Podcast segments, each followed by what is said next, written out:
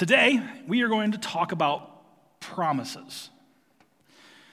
So, there are two definitions of the word promise. One is a noun, and it's defined as this a declaration or assurance that one will do a particular thing or that particular thing will happen. And as, as young kids, we understand and figure out what promises mean, the noun form, real quick.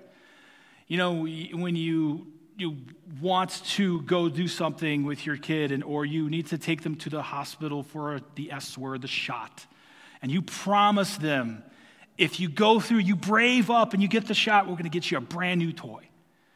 Or as you get older as a teenager, and you have you know, the holiday seasons coming up, and you have to make sure your room is clean, even though teenagers don't understand why the room has to be clean for the rest of the house to work. But you promise your mom and dad that you will make sure that room is clean before grandma walks through the front door. So we understand the concept of declaring a promise. Now, there's the second definition, which is a verb, and it says this Assure someone that one will definitely do, give, or arrange something, undertake, or declare that something will happen. In other words, you're not just saying, I'm going to do it, you're going to say you're going to do it, and then you're going to follow through and do it. Uh, for example, my, my wife Jacqueline and I have a nine year old son named Liam, and he's a blast. We have a lot of fun with him. And what happens with Liam is Liam likes to like try to figure out how, what he can do if he wants to do something extra, like play a video game, or he wants to get something from a specifically like card store. He's, he loves sports cards. He's got, I think our house is a sports card store at this point. Um, but he just likes to, you know, really, Dad, I really want this thing. I really want to play some video games. You know, and I usually listen, hear him out. I go, okay we don't have time right now, but I promise that at some point you can play that video game. Well, then inevitably the day goes on and I forget. And he, I hear the words, but dad, you promised. You're still not playing a video game. Anyways, but at the same time, we understand the concept of declaring the promise and following through. And the thing is, the follow through side of can be a mixed bag.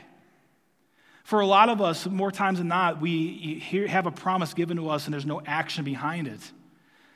We give a promise and we attempt to maybe have the action, but we don't step through.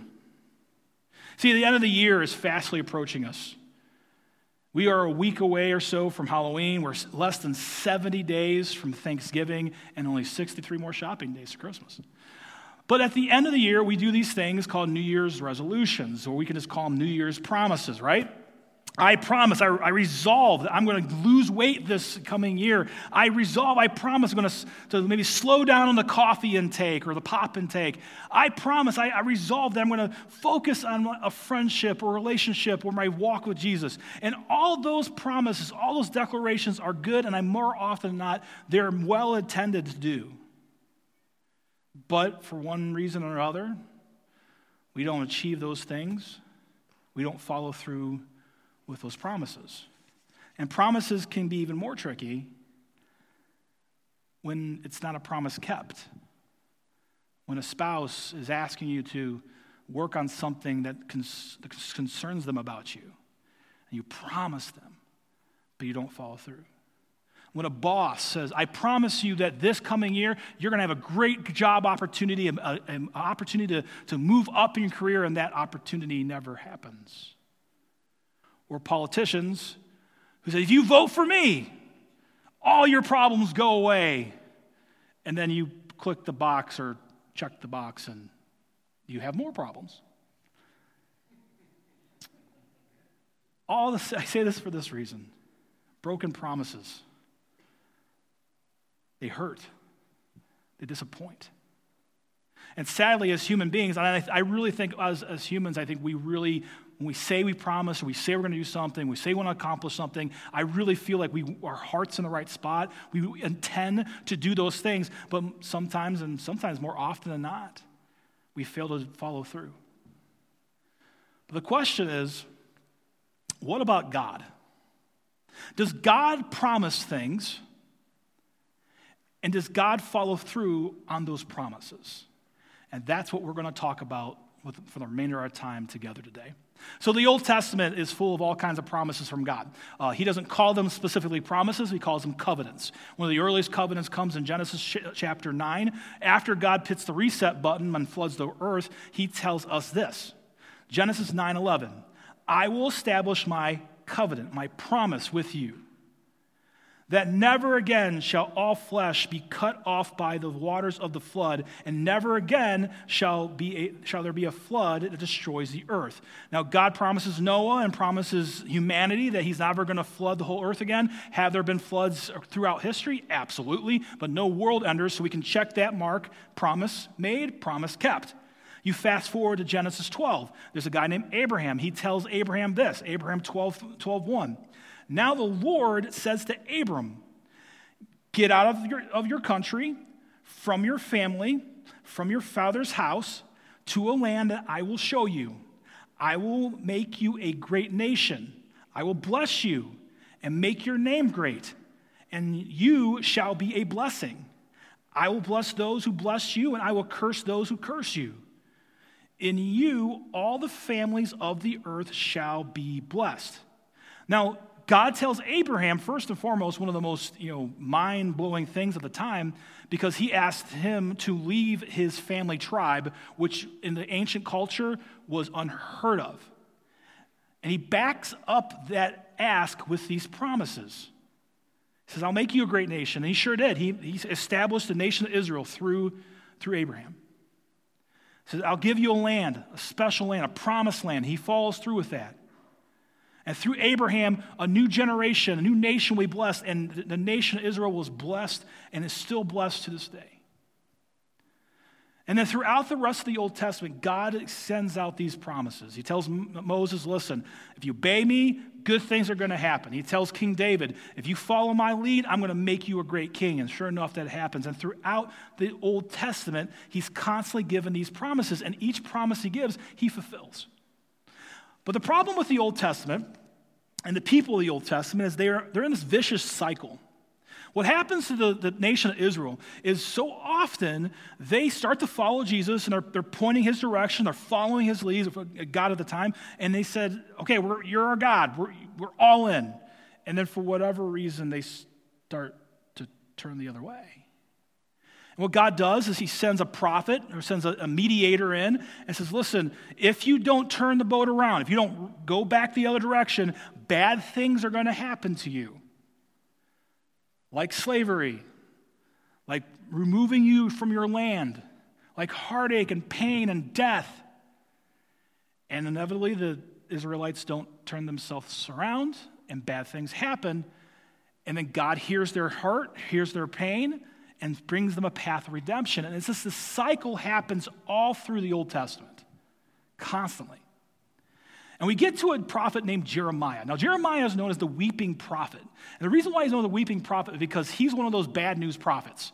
Like his job was to say, hey guys, you better stop. Something bad's going to happen. And of course, all of us take people telling us criticisms really well. And so the nation of Israel, just like all of us, hears there Jeremiah's like, hey, turn, turn around. And what does he get in return? Well, he gets beaten, arrested, mocked, threatened, all those wonderful things. And sure enough, in 586 BC, the Babylonians come in and they just destroy Jerusalem, the promised land, and take the Israelites captive. But in the midst of that heartbreak, we're given a new promise. Jeremiah chapter 31, verse 33. This is the covenant, the promise I will make with the people of Israel after that time, declares the Lord. I will put my law in their minds and write it on their hearts. I will be their God, and they will be my people. No longer will they teach their neighbor or say to one another, Know the Lord, because they will know me.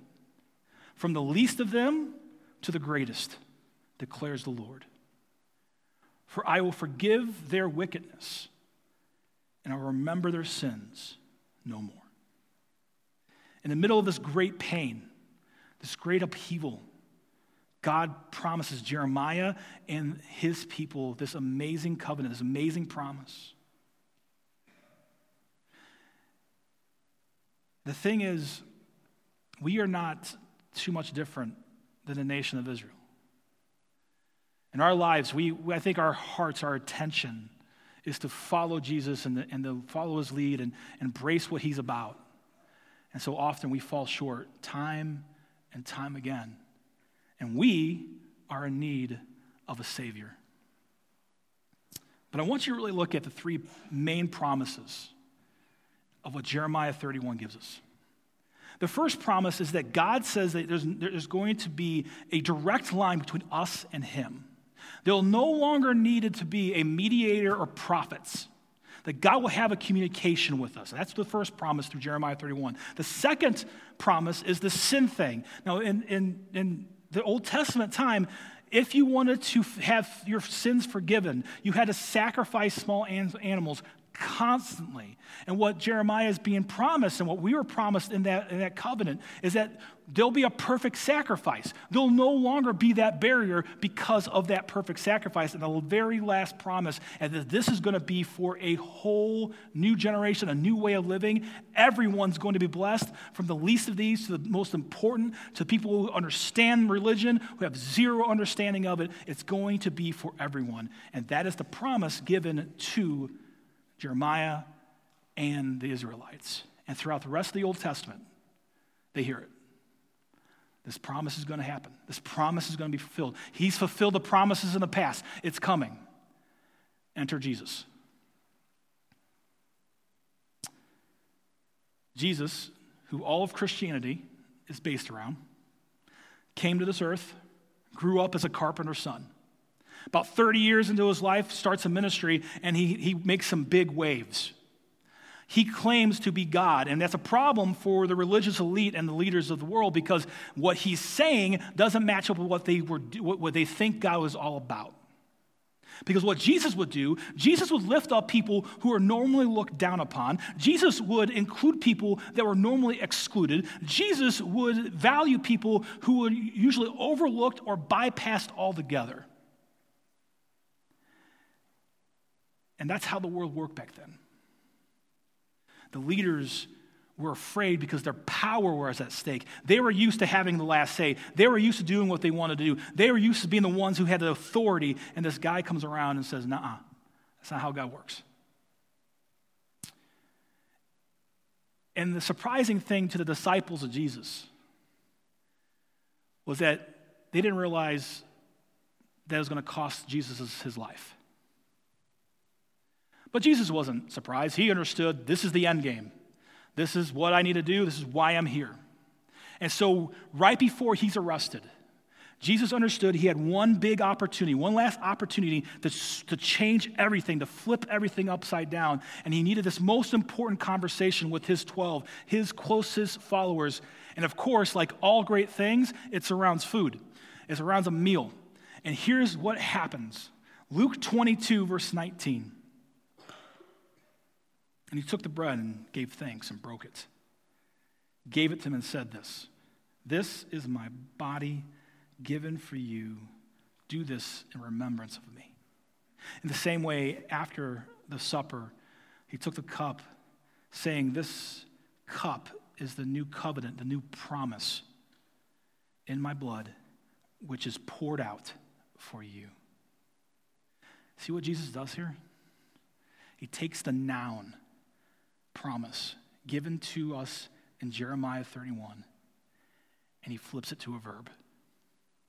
He's about to take the declaration that was given far before Jesus even walked this earth and put it into an action step.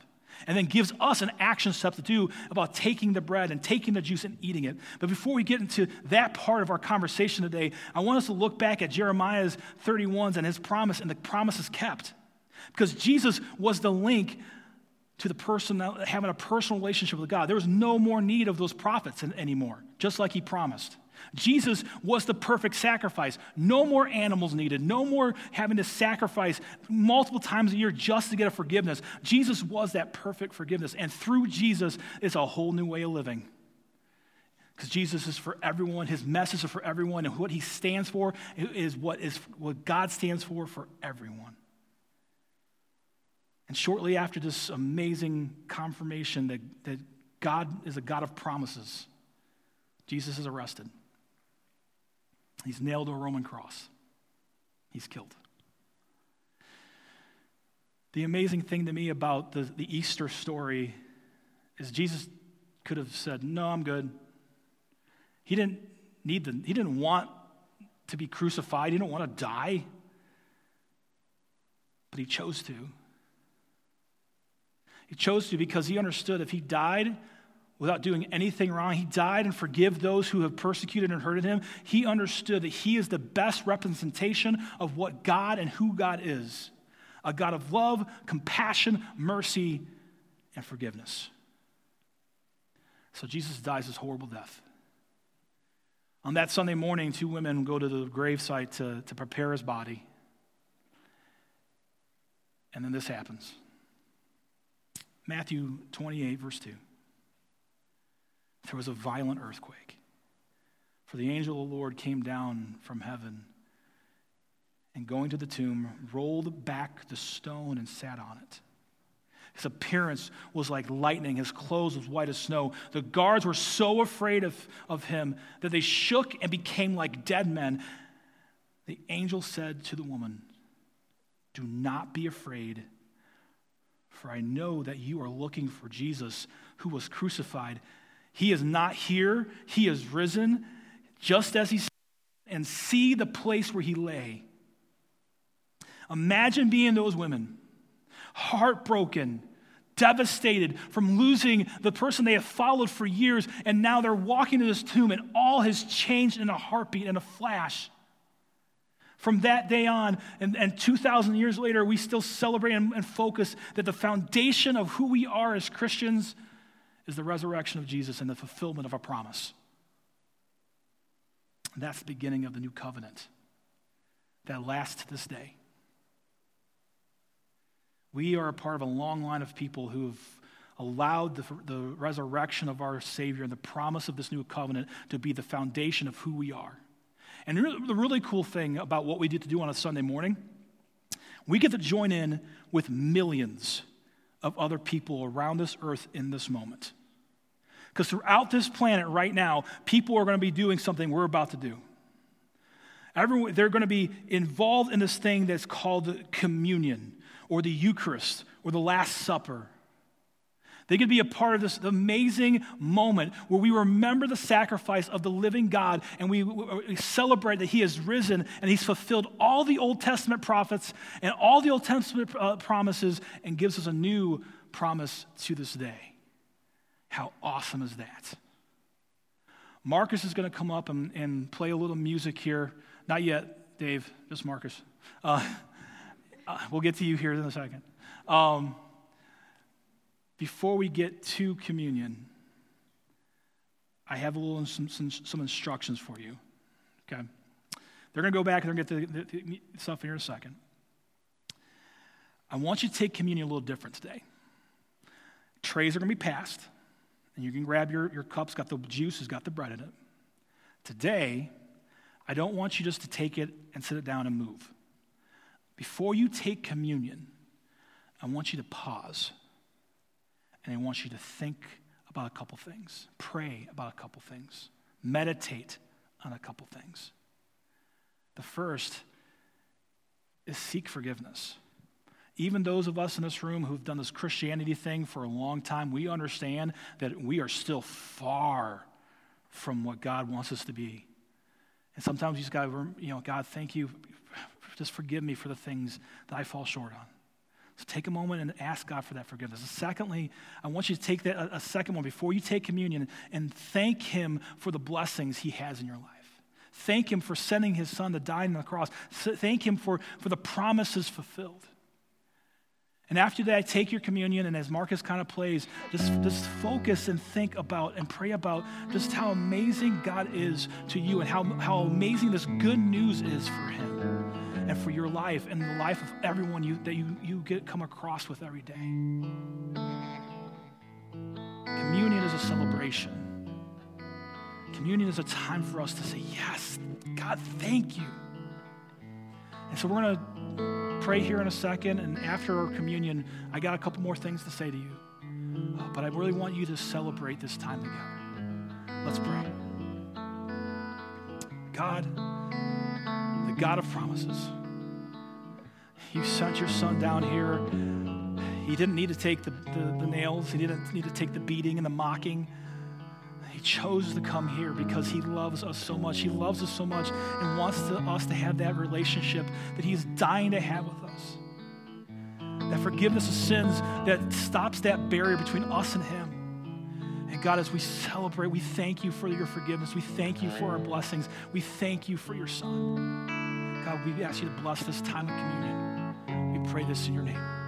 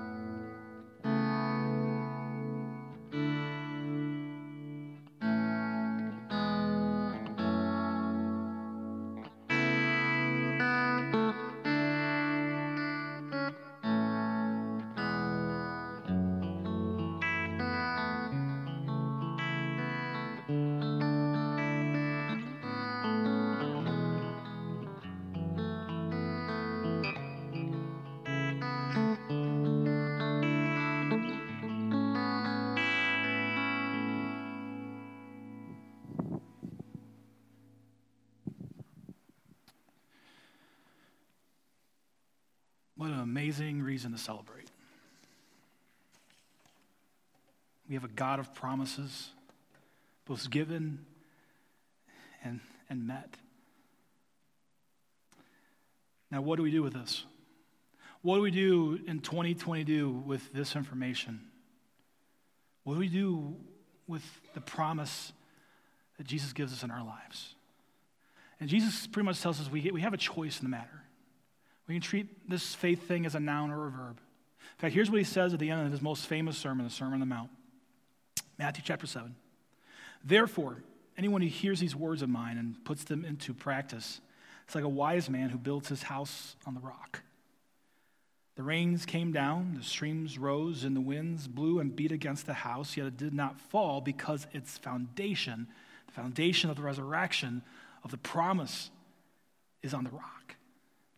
But everyone who hears these words of mine and does not put them into practice is a foolish man who puts his house on the sand. The rains came, the streams rose, the winds blew and beat against the house, and it fell with a great crash. What Jesus is telling us, he's saying, listen, this, this world is going to be full of storms. But if your life foundation is the resurrection and the promise that he gives us, I mean, you are in store to stand strong through the storms. But like I said, we have a choice in the matter. We can treat this Christianity thing, this faith thing, as a noun, as a declaration. I am a Christian. I go to church on Sundays. I listen to music. Maybe I'll sing along a little bit. I'll take communion. I'll listen to whoever's on stage. I'll go home, check. We can treat our, found, our faith foundation in that way and, and feel so shallow and, and missing. Or we can treat our faith foundation as a verb knowing that the, the, our, the resurrection of Jesus, the promise he's given us, will always stand firm no matter what this world throws at us. And that because of that, we want to share that news with everyone possible. We want to serve either here at the church or, or, and or out in the community. You want to make sure your coworkers understand the amazing gift of Jesus and that foundation that never fails. Does this mean, as a follower of Jesus, that you're going to never go through tough times or storms. Absolutely not. We live in a human world that has all kinds of things that are thrown at us. But it does mean that when we face those storms, we're going to stand firm. That's why people who are all in with this faith thing can go through the hardest, darkest valleys and still praise and bless the name of Jesus. That's why when people are all in this faith thing, they, they can praise the name of Jesus no matter what trial goes their way or, or what circumstances they face they can handle it. The band's going to come up and play one more song. But we have a choice to make. We have to ch- uh, choose between are we going to live this faith as a noun or a verb? I want to leave you with one last piece of scripture this morning. Lamentations chapter 3, verse 22 says this Because of the Lord's great love, we are not consumed, for his compassion never fails. They are new every morning. Great is your faithfulness. We serve a God of promises, both uh, spoken and kept. We speak, serve a God that is about the verb, about the action. Great is his faithfulness. Great is those promises. Are you going to live your faith as a noun or a verb? Let's pray. God, great is your faithfulness. You are a God that has promised us so many things, and time and time again, you have fulfilled those promises. And as we go through life, and God, we want to live and share this good news with everyone we could possibly hear because you are so faithful to us. You, you are not consumed by the grief and pain and heartache of this world, but you sent your son who was the perfect sacrifice. So there's no longer a barrier anymore. And God, I ask you as you fulfill those promises in our lives that we go out and we share this news with everyone. We want to put action behind what we do because you are faithful and great is your faithfulness. Amen.